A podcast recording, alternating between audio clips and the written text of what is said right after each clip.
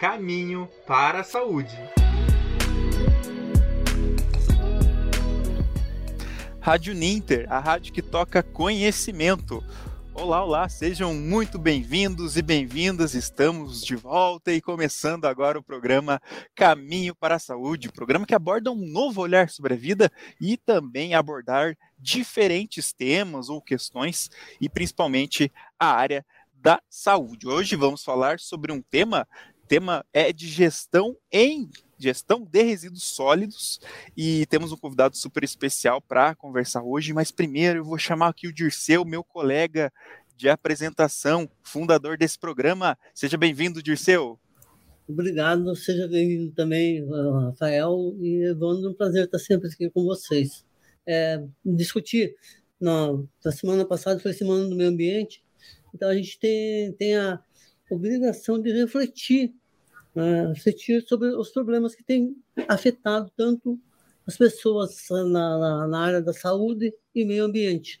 E nada mais do que um convidado especial, com muita formação, com muita experiência também, que importa, e muita humildade e competente. Vai, vai, vai falar para a gente sobre é, saúde ambiental, gestão ambiental. Podem fazer perguntas. Rafael, Rafael, então, depois da apresentação aqui do, do Dirceu, obrigado pela sua participação aqui, Dirceu, por trazer o Rafael para conversar aqui com a gente na edição. E, Rafael, das boas-vindas. Seja bem-vindo aqui à Rádio Ninter.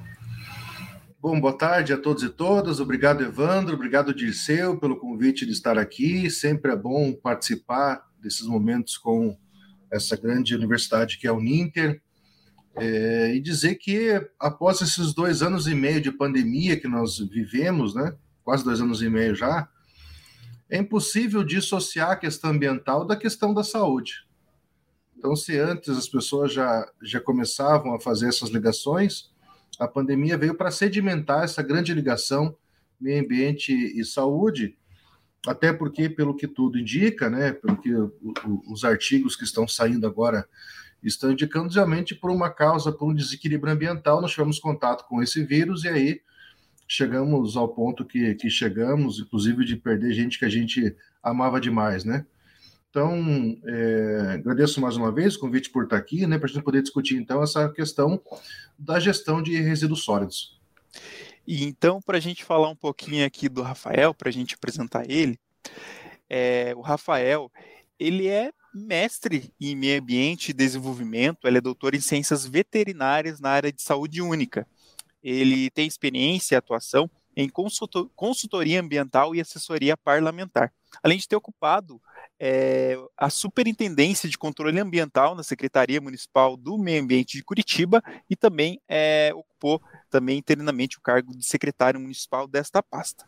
Já no município de Paranaguá, ele também, além de ocupar o cargo de secretário municipal do Meio Ambiente, ele também é, esteve lá, é, trabalhou na Secretaria Municipal de Desenvolvimento Sustentável urbanismo e meio ambiente. E vale destacar também que ele ocupou os cargos de diretor-geral e coordenador de planejamento é, na coordenação da região metropolitana de Curitiba, na Casa Civil, no governo do estado do Paraná, além de ser professor universitário, conse é, conselheiro né, do Conselho Regional de Biologia da Sétima Região, integrando o quadro de especialistas em planejamento e gerenciamento, gerenciamento ambiental a biologia sanitária, a educação ambiental e também a gestão ambiental, além de ser autor do livro Gestão Socioambiental de Resíduos Sólidos, um olhar sobre Curitiba.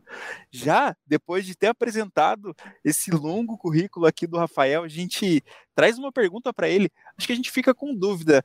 O que é a gestão de resíduos sólidos? Como é que funciona isso, professor Rafael? Muito bem, vamos lá. Bom, nós podemos designar como resíduos sólidos tudo aquilo que nós acabamos é, é, é, gerando pelas nossas atividades. E aí alguns confundem, né? Mas por que não chamar tudo de lixo? É que lixo é somente aquilo que nós não temos ainda algum tipo de tecnologia para reciclar. Então, aquilo que aí no, no, no final de todos os processos que a engenharia pode nos trazer, é aquilo que no final a gente acaba destinando para um aterro sanitário, por exemplo. Então, é, isso seria, né, em suma, né, é, lato senso, que seria essa questão dos resíduos sólidos, principalmente os urbanos. E que, e que é, é, é bom a gente destacar que não existe nenhum tipo de atividade humana que não gere resíduos. Então, toda a nossa atividade humana nesse nosso planetinha chamado Terra, ele vai gerar um tanto de resíduos. Algumas mais, algumas menos, mas vai ser gerado.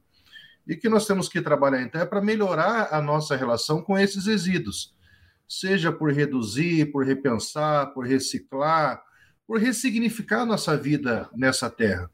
É, entender que nós temos um espaço restrito, até esses dias, eu estava é, é, eu estava lendo um artigo que falava sobre a questão dos resíduos é, no espaço. Então, que já tem tanto resíduo no, no, no, no espaço, né, orbitando na Terra, que logo, logo, que logo, logo não, que as chances já de colisão com, com bons satélites, elas se aumentam, elas é, se aumentam a cada dia, né, pelo tanto de resíduo que a gente está deixando no espaço. Então, assim como lá no espaço já tem uma interferência é, tecnológica conosco, aqui no planeta é a mesma coisa. Lógico a gente dá um pouco de sorte, que no Brasil ainda tem terreno disponível para isso, né? mas nós pegamos países menores como o Japão, eles já têm problema de terreno.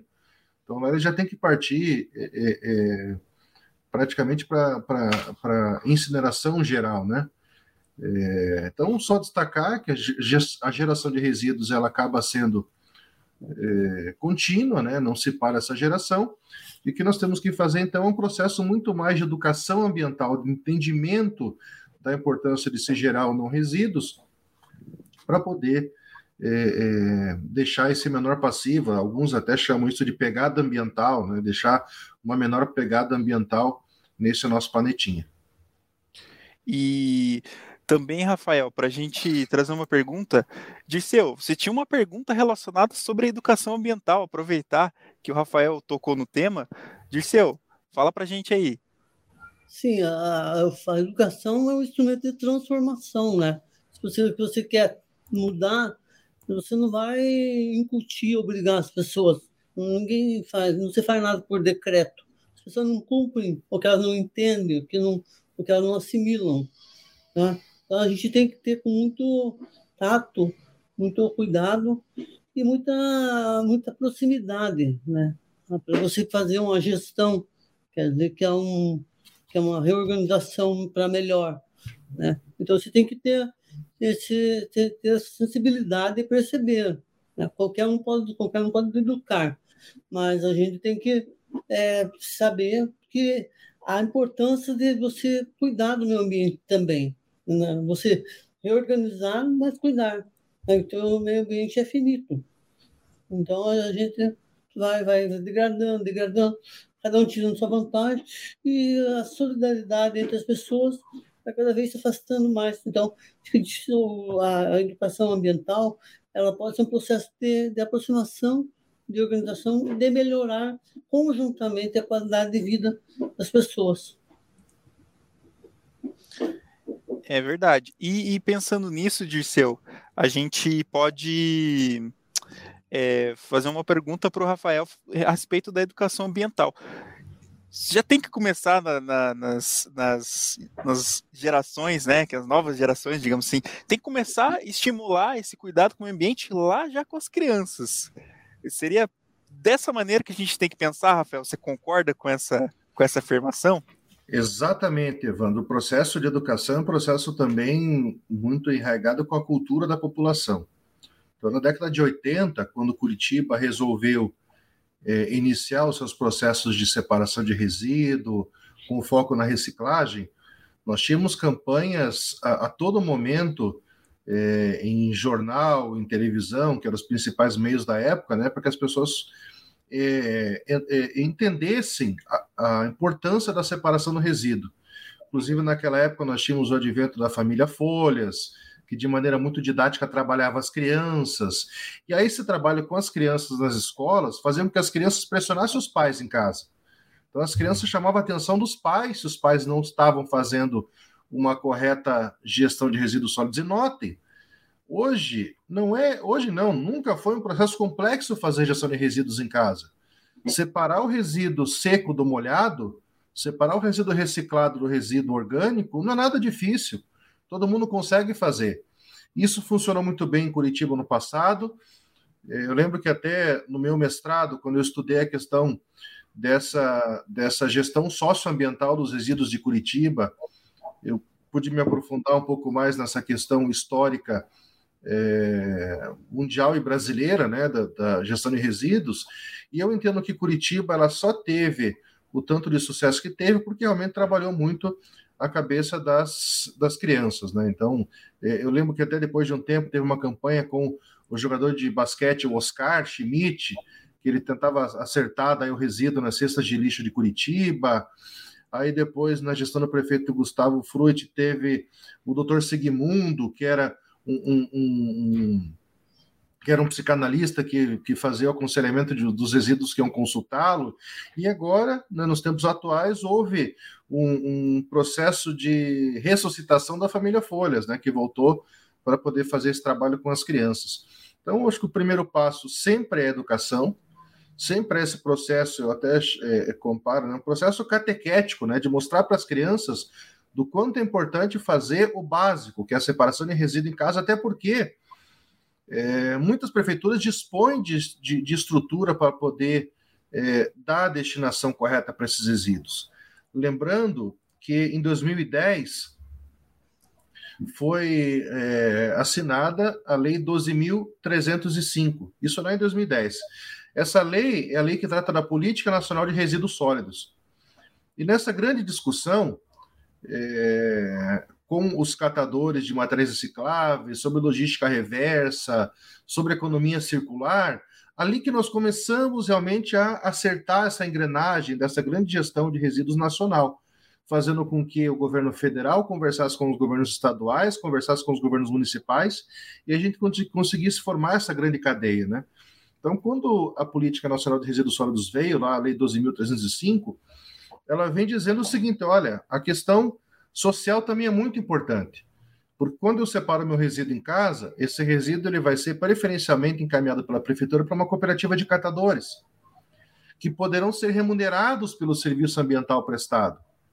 E além disso, vão separar o resíduo e vão vender esse resíduo, ou seja, eu uni a questão social com a questão ambiental, também com a questão de saúde, porque eu tiro aquelas pessoas que ficavam antes fazendo catação em lixões sem as mínimas condições de saúde, sem EPI, disputando resíduo e alimento com, com, com animais, em condições é, é, terríveis né, de trabalho. Então, é, esse advento foi importante, da questão das cooperativas de catadores. É, eu sei que em Curitiba hoje nós temos aproximadamente 40 cooperativas de catadores fazendo esse trabalho. Então, toda vez que o caminhão do lixo passa, na, do caminhão de resíduo reciclado passa na nossa casa, quando ele se enche de resíduo, ele vai levar até uma cooperativa e aí os cooperados fazem separação. Outro item importante também da, da, da Política Nacional de Resíduos Sólidos foi a logística reversa. Então, colocando a obrigação de todos os entes da sociedade no processo de geração do resíduo. Então, vou dar um exemplo da empresa, das empresas que fabricam baterias de veículos. Então a empresa vai lá e vende, vou dar um exemplo agora, muito mais baixo do que elas vendem, mas vamos supor que a empresa venda é, é, 100 baterias de veículos por mês. Então ela tem que comprovar via sistema que ela recolheu também 100 carcaças de bateria para poder encaminhar para reciclagem. Então é o que a gente chama de logística reversa. O, o resíduo ele vai e vem e vai se reaproveitando, né, para gerar um menor impacto na, na, na natureza. Outra questão bastante importante, Evandro, Dirceu e, e os amigos e amigas que, que nos assistem, é, eu trabalhei no município de Paranaguá, né? lá eu fui secretário de Meio Ambiente, Urbanismo, né, por dois anos, é, e lá quando nós chegamos, nós tínhamos um grande medo da questão da dengue. É, e, e, notem, aqui é mais um exemplo do quanto o meio ambiente e a saúde são, são temas que conversam a todo momento. É, e Paranaguá já teve grandes surtos de dengue no passado. Então, o grande medo era que voltasse a dengue. Lá é uma região bastante úmida, né, faz muito calor. E qual a melhor maneira de evitar a proliferação do mosquito da dengue? É não ter foco, não, não ter é, é, recipiente, não ter ambiente com água limpa, porque o mosquitinho é chato, ele só se reproduz em água limpa, inclusive. É, com, não ter recipiente com água limpa parada para o mosquito se, se reproduzir. E quais são esses ambientes? Resíduos. Então, nós fazemos um trabalho muito intenso no município, que é continuado até hoje, que é vistoria casa a casa. Então, a Secretaria de Saúde nos fornecia os dados para saber quais eram os bairros mais afetados de pessoas com dengue, e nós fazíamos, então, a visita porta a porta nas residências para poder fazer a vistoria. E, pasme, é, algumas casas nós só conseguíamos entrar com auxílio de força policial, porque as pessoas não queriam abrir suas, suas portas, encontrávamos resíduo lá dentro, fazíamos a limpeza e voltando dois a três dias após essa nossa primeira visita, voltavam a ter é, é, focos de dengue nesse terreno, porque a pessoa continuava acumulando resíduo. Então, é um negócio é, é chocante, mas vejam como é simples cuidar da saúde ambiental de um município. Se a gente cuidar da questão de resíduos, e lá em Paranaguá nós organizamos. Nós fizemos como Curitiba dia do resíduo reciclável, dia do resíduo orgânico, cooperativa de catador organizada, coleta funcionando, e mesmo assim tinha gente que insistia em acumular resíduo no, no fundo do quintal. Então, só mais um exemplo né, dessa ligação entre meio ambiente e saúde. E também, Rafael, como que como que a gente pode é, minimizar esses impactos negativos né, dos resíduos sólidos no, no meio ambiente né, você trouxe alguns exemplos ali, e também essa responsabilidade é, da gestão dos resíduos sólidos, ela pode, ela tem vários, é, como posso dizer, várias personas, né? É, pessoas responsáveis somos nós, são as empresas, né? São também os órgãos públicos que também têm suas responsabilidades nesse processo. Como é que a gente pode, é, cada um, cada um fazendo a sua a sua parte pode fazer essa gestão de resíduos sólidos? Como que a gente pode evoluir nesse processo? Você como especialista, queria que você comentasse um pouco sobre esse detalhe. Mestre ou melhor? Podemos e, devemos, Evandro. É, existe algo também que a Política Nacional de Resíduos Sólidos nos trouxe, que é a responsabilidade compartilhada. Então, foi o que você falou: cada um tem uma obrigação em toda essa cadeia. Tem um, mito muito grande que fala assim: ah, porque é, é, é quem tem que cuidar do, do, Estado é o governador, que tem que cuidar prefe, da, da, prefeitura, da cidade é o prefeito. Não, somos todos nós. Então, esses indivíduos estão lá por quatro anos, que podem ser reciclados a cada quatro anos, né, via eleição, mas a cidade é de todos, todos nós temos que cumprir as nossas obrigações como moradores. Dando assim um exemplo bem prático: resíduo orgânico e resíduo reciclável. De que obrigação legal de recolher isso? É a prefeitura. Desde que você não seja um grande gerador. Então, os, o, a, vários municípios têm a lei de grandes geradores. Então, vamos supor que é, o seu comércio gere acima de 100 litros de resíduo por dia. Aí você passa a ser enquadrado como um grande gerador. A prefeitura não pode mais recolher o seu resíduo. Você vai ter que contratar uma empresa para fazer a coleta, o transporte, é, a destinação e tratamento final do resíduo. É, então, até 100 litros, o cidadão comum passou de 100 litros, vira grande gerador, não é mais obrigação do município. O município só fiscaliza se você realmente contratou uma empresa licenciada para isso. Outro exemplo, é, restos de construção civil. Legalmente, não é obrigação do município recolher.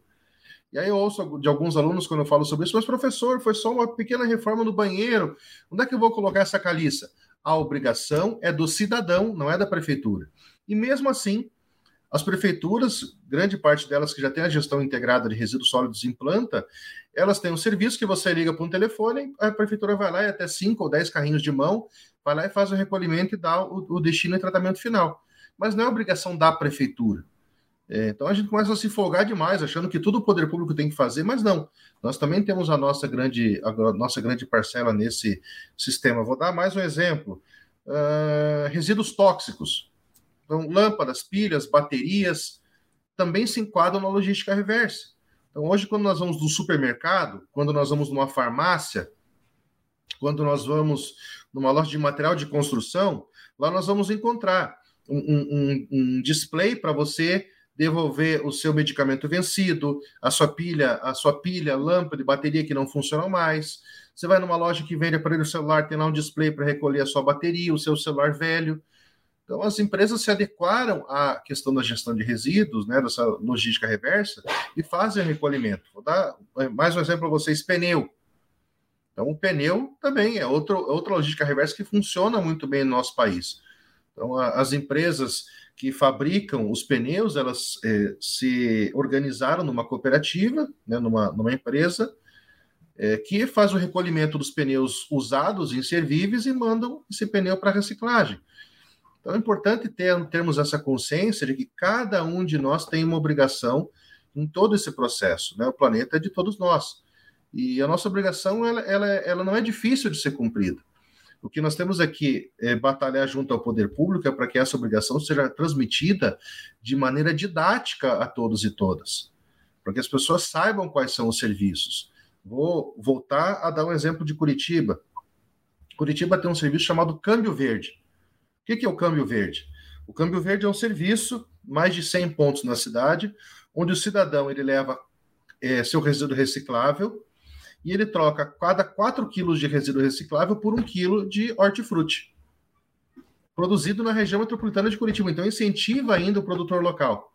Então, vejam que bacana, trocar resíduo reciclado por hortifruti. E, claro, milhares de toneladas de resíduo é, são encaminhadas para o local correto.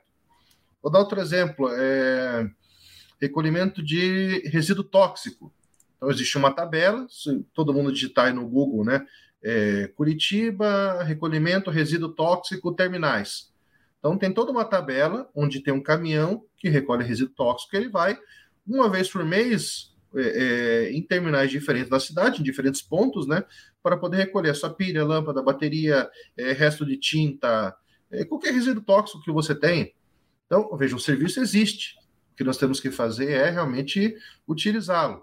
É, até para que esse resíduo não vá para outros lugares, né? Tem, tem, tem, muita gente que ainda joga resíduo no rio, né? não lembrando que quando esse rio encher, esse rio ele pode é, é, é ter essa grande barreira de resíduo e vai inundar a própria casa do indivíduo. Então é, é, é um processo errado, né? De achar que rio vai levar tudo tudo que é ruim para longe ou jogar o terreno jogar resíduo no terreno baldio do vizinho que não está usando.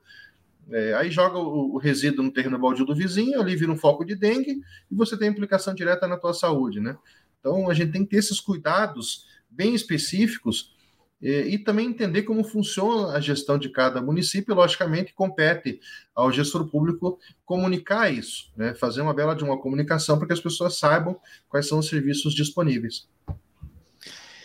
Disseu, é, você, você, você, por ter essa experiência né, na, na área da saúde, né, como é que você acha que, que, que dá para relacionar né, essa preocupação com a saúde também com o meio ambiente? Você tinha uma pergunta relacionada a esse tema com o Rafael, mas como que. Até um exemplo que o Rafael trouxe ele foi a questão da, da dengue, né? Então é uma coisa que está relacionada meio ambiente, saúde, mas fala um pouquinho para gente. Ah, eu acho interessante falar sobre a relação com a distribuição de renda. Porque eu, o Rafael falou muito bem de Curitiba, eu sou, né, me criei, trabalhei em Curitiba também, né? grande parte do, do, do minha, minha política profissional foi em Curitiba, mas eu estou no Nordeste hoje, há 12 anos. Eu tenho que falar do Brasil, né? no Nordeste, que são estruturas diferentes, mas que também estão bem evoluídas. Algumas das cidades, ou parte das cidades está bem evoluída. João Pessoa é uma delas. Por exemplo, vou falar do microsistema de gestão. Eu moro lá num parque que há 12 anos, 10 anos, começou a gestão dos resíduos de cocô do cachorro. Aí no parque, pegando um micro exemplo, para ficar claro, mais claro para as pessoas entenderem. E aí, hoje, né, eu vejo assim que eu vou a várias cidades no Brasil e não tem seu saquinho de cachorro, cocô do cachorro. E no parque você pode não ver um cocô de cachorro no chão e não falta saquinho nunca. Então hoje o parque é bem gerido no meio ambiente. É um exemplo simples, mas muito interessante. Então, parte da cidade tem muita ciclovia. Né? E a gente acha que no Nordeste é tudo precário. Realmente tem uma infraestrutura né, de, de, de, absorção na rua, mas foi, sempre foi, foi deixado de lado, né? Então, requer investimento também, preocupação e criatividade, né? Para que você faça seu sistema de gestão, né? Faz, faz a gestão do seu bairro, da sua casa. Ontem a gente teve uma reunião aqui no prédio, né, de estar tá fazendo sistema de gestão dos resíduos, e a dificuldade, como o Rafael falou, de as pessoas aderirem. Né? Então, você tem que ter, ter o seu tato, o tempo, né? e ter trabalhar com a perspectiva da solidariedade, da, da, tocar as pessoas, porque é muito desumano colocar um vidro e ver o catador de papel pegar né, um vidro. Então, essa, a gente procura fazer aqui em João Pessoa e tem várias cidades do Nordeste do Brasil que estão bem avançadas e merecem ser ressaltadas. Tá? Sem desmerecer um belo trabalho que Curitiba faz. E, e também, para a gente então, a gente fechar então, quase já, tamo, estamos com 25 minutos aqui, para fechar um pouco, e eu uma última pergunta para o Rafael. É, a gente sabe que todas as atividades econômicas ela, elas geram algum tipo de resíduo né, em suas atividades, e, e até o Rafael deu exemplos aí né, de como aproveitar, é, fazer o reaproveitamento, reciclagem, né, reduzir toda essa produção de rejeitos, né, que é são aqueles materiais que não apresentam viabilidade técnica e econômica para serem reciclados. E também queria que o Rafael falasse um pouco como que surgiu é, essa inspiração para ele publicar o livro é, Gestão Socioambiental de Resíduos Sólidos, um olhar sobre Curitiba, né, de acordo com sua vivência aí, né, fala um pouco desse seu livro, que ano que foi publicado, né, como que surgiu essa, essa ideia aí. Bem, bom, primeiro, primeiro uma paixão pela cidade de Curitiba. Né? Eu tive a alegria, quando eu era acadêmico de biologia ainda, de ser estagiário do Jardim Zoológico de Curitiba, e ali eu aprendi que Jardim Zoológico não é um ambiente somente de diversão, mas também de educação ambiental e de lar de idosos para os animais. Né? Os animais que estão ali, eles não são sons da natureza, porque eles não têm condições mais de estar na natureza. Né? Então, é, hoje, o conceito de zoológico no Brasil é, virou um lar de idoso. Aí depois tive a oportunidade né, de, de, de, assumir a superintendência de controle ambiental. E aí uma das diretorias que eu trabalhava era a diretoria de limpeza pública urbana. E que coincidiu com o foco do meu trabalho no mestrado. Era fazer essa análise de como funcionava essa questão é, socioambiental em Curitiba, essa ligação dos catadores com os resíduos, com a geração, como é que esse, esse, essa, essa articulação se fazia e aí eu me animei, né? E, e, e paralelo à, à, dissertação, eu fui trabalhando também essa questão do livro. Em 2020, tive a felicidade de lançar. Uma pena que foi no meio da pandemia, não pude fazer presencialmente isso. Então, consegui é, lançar esse livro, né? Pela editora Apris. Então, Apris com dois P's, né? Quem tiver interesse, procurar no Google, né? Editora Apris vai encontrar esse, esse, esse meu livro lá. E foi uma grande realização. Então, foi uma homenagem que eu pude fazer a Curitiba, até para destacar também e valorizar muito os excelentes funcionários e colegas de trabalho que eu tive lá por quatro anos, até hoje são meus amigos. Inclusive, fazer uma homenagem especial, né? A nossa amiga em comum, né, Dirceu Rosana Campanholo, que foi uma das biólogas mais sensacionais que eu conheci na minha vida. Foi uma baita colega, me tratou com um carinho imenso quando eu cheguei no meio ambiente. E, infelizmente, a Covid a levou e ela está agora fazendo educação ambiental no céu. Então, a inspiração foi essa, Evandro e Dirceu, né? De, de a gente seguir os bons exemplos, de ver os bons exemplos e principalmente replicar isso.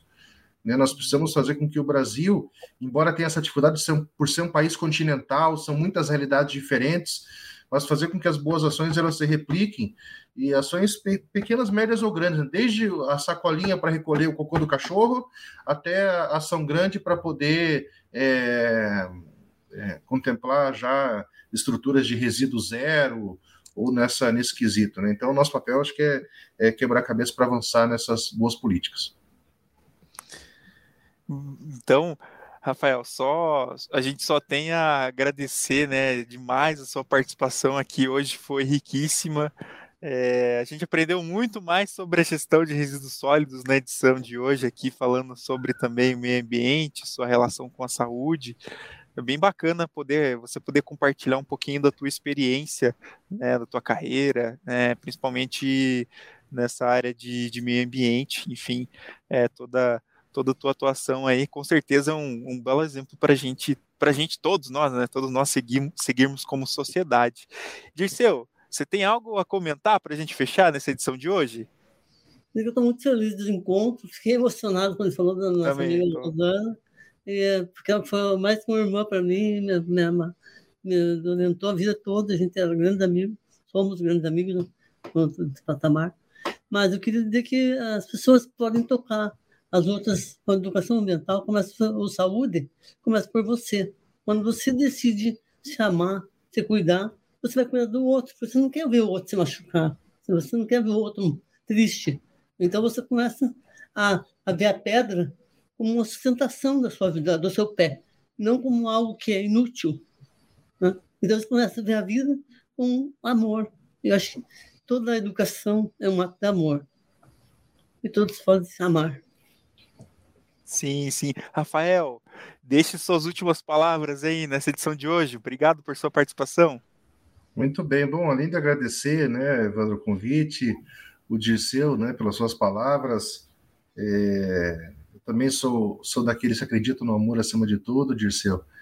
É, o amor e a educação são transformadoras, né, então a gente tem que seguir essa linha. Mas como última palavra, eu quero deixar aqui uma. Vou fazer uma provocação a vocês já que o nosso foco também é saúde, né? O meu doutorado eu trabalhei com saúde única, que é a área hoje da ciência é, tem essa ligação direta com o Covid também, porque ela trata da saúde humana, da saúde ambiental e da saúde animal. É o grande tema hoje que tem, é, pós-pandemia, sido discutido no mundo, e meu trabalho foi com acumuladores de resíduos, o impacto disso nas cidades, na saúde humana, na saúde animal. Então, para que a gente possa, um outro dia, trazer essa discussão de saúde única aqui e, mais uma vez, dizer que eu me sinto muito honrado e fico à disposição de vocês para sempre que precisarem. Muito obrigado. Valeu, Rafael. Valeu, Dirceu, nesta edição de hoje aqui do programa Caminho para a Saúde. Então, deixar um grande abraço para o Rafael e também para o Dirceu e aos demais né, que assistiram ou que vão acabar assistindo essa edição aqui de hoje do programa Caminho para a Saúde. A gente se despede. Um grande abraço, Rádio Ninter, a rádio que toca conhecimento. Caminho para a Saúde.